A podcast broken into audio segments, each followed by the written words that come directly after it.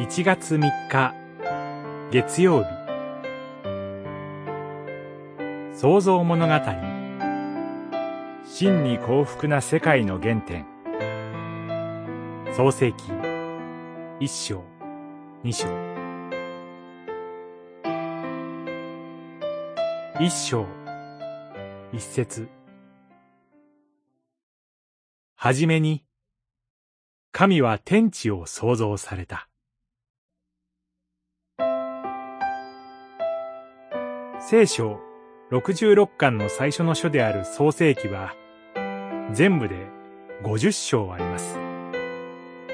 これを12回で学びます。至難の技ですが、大きな流れをつかむには良い訓練になるでしょう。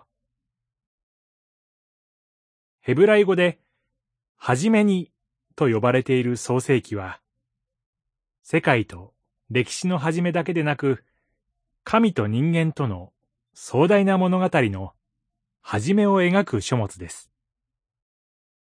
とりわけ、一章と二章は、これから物語られていく神とは、どのような方か、そして、その神によって作られた人間とは、何者かを教える大切な部分です。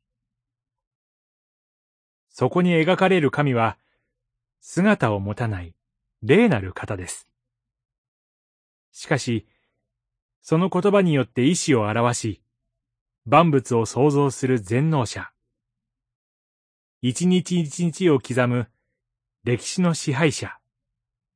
秩序ある世界を保たれる摂理の神です。人間は、この神が創造された極めて良い世界で、神と共に生きるために作られた最高傑作です。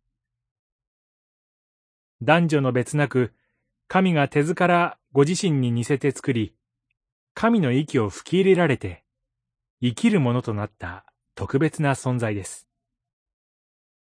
人間を愛してやまない神と共に、人間が互いに心と力を合わせて、輝きに満ちた世界を生きる。